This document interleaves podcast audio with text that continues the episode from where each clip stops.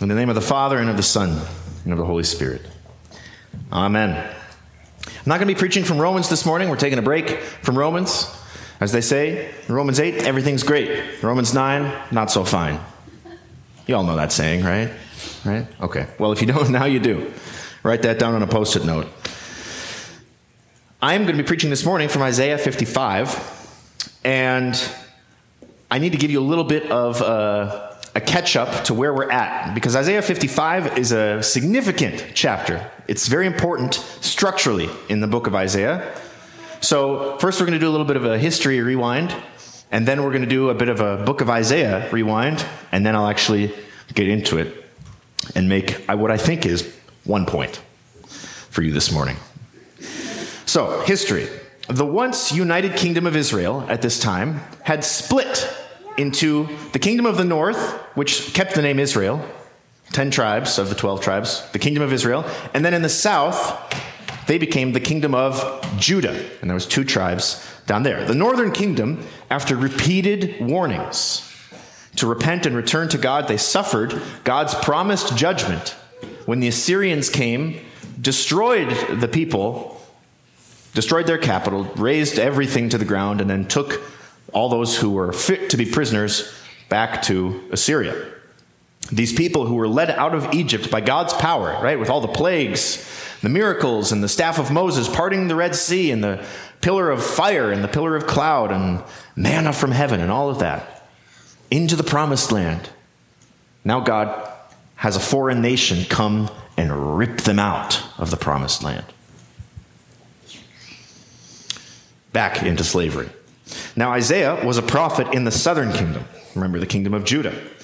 And he was calling his nation to repentance because he said, Look to the north. Look at what just happened to them. God did what he promised he would do if they didn't repent. We need to repent. So Isaiah's book contains some of the most striking, harsh warnings. But it also contains some of the most beautiful, sweet comfort. Comfort that begins with the people of Judah, this promise to restore Zion, but it also expands to fill all peoples across the earth. Remember that way that reading from Isaiah ends is that nations you do not know, peoples unknown to you, will come running to Zion. So now, within the book of Isaiah, our reading from this morning, Isaiah 55, comes at the end of a 15 chapter long chunk in Isaiah. 15 chapters of God's plan to restore his exiled people and make everything sad come untrue. Some of the most beautiful things in the book of Revelation, you might know that they will be sheltered, the, the lamb on the throne will be their shepherd. They will neither, God, you know, God will wipe away every tear from their eyes. There will be no mourning, nor death, nor crying, nor pain. All of these things that are so lovely from the book of Revelation about our promised future are quotes almost word for word, in large part from this section of Isaiah. And there are two servants mentioned in these chapters. There's servant Israel, right? The God's people, who was supposed to be God's witnesses to the earth. They were supposed to be God's holy nation, his chosen people, calling all people of the earth back to a right relationship with the Creator God. But they failed because they were caught up in idolatry. They didn't want to worship Yahweh, they wanted to worship Yahweh and Baal or Ashtaroth or whatever else. But he promised to not just abandon them to total destruction. He said, I am going to rescue you. Even though you have betrayed me, even though you are faithless to me, I will be faithful to you. And how does he say he's going to do that? Through this person called the suffering servant. You know him as Jesus Christ. This suffering servant. If you, this, this might sound familiar. We read this every year on Good Friday. He was despised and rejected, a man of sorrows, acquainted with deepest grief. We turned our backs on him and looked the other way. He was despised, and we did not care. Yet it was our weaknesses he carried. It was our sorrows that weighed him down, and we thought his troubles were a punishment from God, a punishment for his own sins. But he was pierced for our rebellion. crushed for our sins. He was beaten so we could be whole. He was whipped so we could be healed. All of us, like sheep, have strayed away. We have left God's paths to follow our own, yet the Lord laid on him the sins of us all. Or a translation you might be more familiar with the Lord laid on him the iniquity of us all. That's God's plan for how to save his people, the suffering servant. So, as we pull up to this morning's reading from Isaiah 55, right, what I just read to you was from Isaiah 53. We come up now to Isaiah 55. God has called out and condemned his people's unfaithfulness. He has promised that judgment is coming. He has then also promised that I will rescue you. I will not totally destroy you because of the promises I made to your ancestors. I've promised to be kind to my people. And how is he going to do that? By pouring out the wrath that they deserve on the suffering servant. And just immediately prior to our reading here, God explains the benefits of this. Isaiah 54 now. For a brief moment I abandoned you, but with great compassion I will take you back. In a burst of anger I turned my face away for a little while, but with everlasting love I will have compassion on you says the Lord. Isn't that great? Who says the Old Testament is dry and stuffy? Everlasting love. Just as I swore in the time of Noah that I would never again let a flood cover the earth, so now I swear that I will never again be angry or punish you. For the mountains may move and the hills disappear, but even then my faithful love for you will remain. My covenant of blessing will never be broken, says the Lord, who has mercy on you. And thus the cry goes out to get this love of God for oneself. Is anyone thirsty? Come and drink. Even if you have no money, come, take your choice of wine or milk. It's all free. Why spend your money on food that does you no good?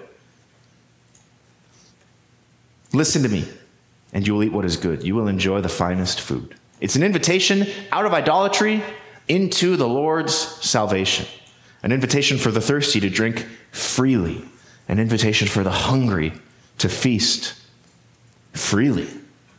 This isn't something you can buy, this is something that's paid for already. In a civilization where fresh water was drawn from the earth with buckets twice a day, and the offer to come and drink freely is wildly generous. Remember, they had to dig wells way deeper than you would think, right? By hand and then gather the water they needed in the morning and then in the end of the day as well. So to offer water freely is a tremendous gesture of hospitality, but physical thirst isn't the only thing that's in view here. The Lord Jesus, the suffering servant, didn't bear our punishment just so that we wouldn't, you know, so that we could have full water bottles. Our souls are thirsty, and only the Holy Spirit poured out freely upon us can satisfy that thirst. Isaiah says, I will pour out my spirit on your descendants, says the Lord, and my blessing on your children. I will pour out water to quench your thirst and to irrigate your parched fields. That's a picture of what God is doing to us spiritually. Like the rain from heaven waters the earth. God's salvation means the land's thirst is quenched. It means something for creation. It means in the kingdom of heaven that no one will be thirsty anymore, ever, when the Lord Jesus returns. But most importantly, God pours out his Spirit on us. And you can look all throughout the Bible, and God's blessing through water is everywhere. They will neither hunger nor thirst. The searing sun will not reach them anymore, for the Lord in his mercy will lead them. He will lead them beside cool waters. Once again, from Isaiah 49. How about this one? The Lord is my shepherd, I shall not want. He maketh me to lie down in green pastures. He leadeth me beside the what? Still waters. Jesus fulfilled Isaiah's call to drink freely when he issued that call himself. In John chapter 7, on the last day of the feast, at the climax, Jesus stood and shouted to the crowds Anyone who is thirsty may come to me Anyone who believes in me may come and drink, for the scriptures declare rivers of living water will flow from his heart. We believe that we still come to the waters, the living waters, to receive God's salvation, but not by physically drinking. Instead, we receive the promise of the Spirit poured out on us in the waters of baptism. These waters, not the water alone. How can water do such things? The Catechism says. Not the water alone, but this water united with God's command and promise works forgiveness of sins. It delivers from death and the devil, and it gives eternal salvation to all who receive these things in faith. Titus chapter 3 says that God saved us. He washed away our sins, giving us a new birth and new life through the Holy Spirit. He generously poured out the Spirit on us. There it is again God pouring out the Spirit like water through Jesus Christ, our Savior. Salvation offered through water. Way back in the Old Testament. God bless you. Now, when it comes to salvation offered as bread, Come buy bread to eat. Come get wine, bread and wine. Salvation offered through bread and wine. Hmm. That sounds familiar too, doesn't it? You might recall that Jesus famously fed thousands of people in miraculous fashion on more than one occasion. He freely supplies this bread from our gospel reading to feed 5,000 men, which is really at le- probably at least 15,000 people if you consider one woman and one child, which I think is a pretty conservative estimate. And then he walks on water across the Sea of Galilee that night. The crowds wake up and they're like, Where did he go? Where's our free lunch? And so they walk all the way around the shore and they find him. They're like, When did you get here? And Jesus says to them, Why? Like, you are obviously just following me because of that meal you had yesterday. Don't work so hard for food that just leaves you hungry again after it fills your belly for a little while. You need to be concerned with getting food that gives you eternal life. You need to eat the bread from heaven. How do we get this eternal life that the Son of Man can give? By eating his flesh, he says to them, and drinking his blood. In John chapter 6, Jesus says to them, I am the living bread that came down from heaven. I am the true manna. Anyone who eats this bread will live forever, and this bread which I will offer so the world may live, is my flesh. Then the people began arguing with each other about what he meant. How can this man give us his flesh to eat? So Jesus said again, I tell you the truth. Almost like, you think that is heavy to understand. Well, wait till you hear this. Unless you eat the flesh of the Son of Man and drink his blood, you cannot have eternal life within you. When Jesus said this, John, the evangelist, goes on to say, many people balked at following him further. Like, no way. This guy is a certified weirdo. Now he's into like cannibalism and all kinds of stuff. He wants us to eat. This is this is not okay. And uh, that that meal we had yesterday was cool, but we're going to go back to reality now. And many left him. But later, Jesus doubled down on this. In fact, our Lord Jesus Christ, on the night when he was betrayed, took bread. And when he had given thanks, he broke it, gave it to the disciples, and said, Take, eat. This is my body, which is given, that's right, which is given for you. This do in remembrance of me. In the same way, also, he took the cup after supper, and when he had given thanks, he gave it to them, saying, Drink of it, all of you. This cup is the new covenant in my blood which is shed for you for the forgiveness of sin. This do as often as you drink it in remembrance of me. Eat my flesh and drink my blood to have eternal life, the Lord Jesus says.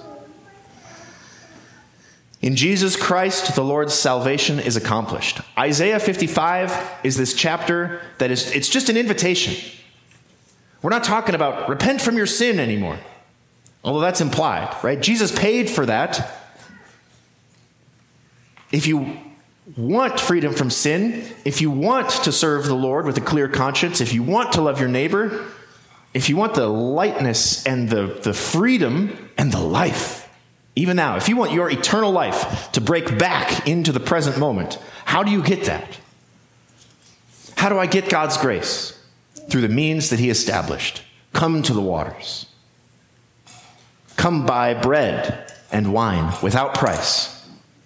We don't accept a ticket when you walk up here.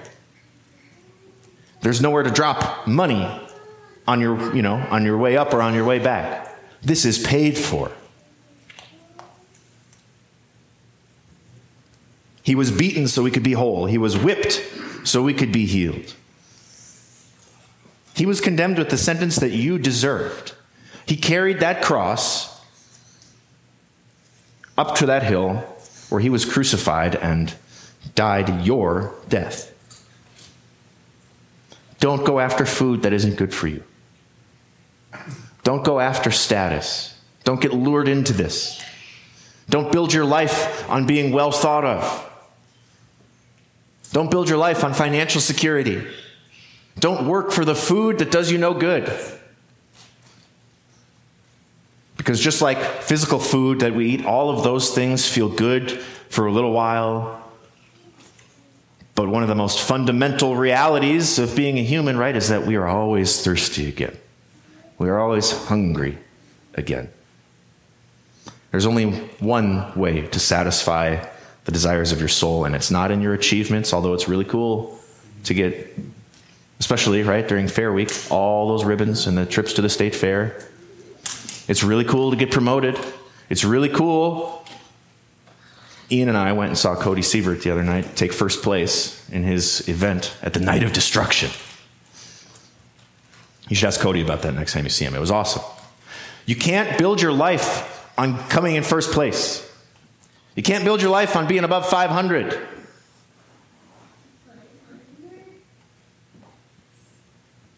You can't build your life on having the perfect nuclear family situation, on being well liked.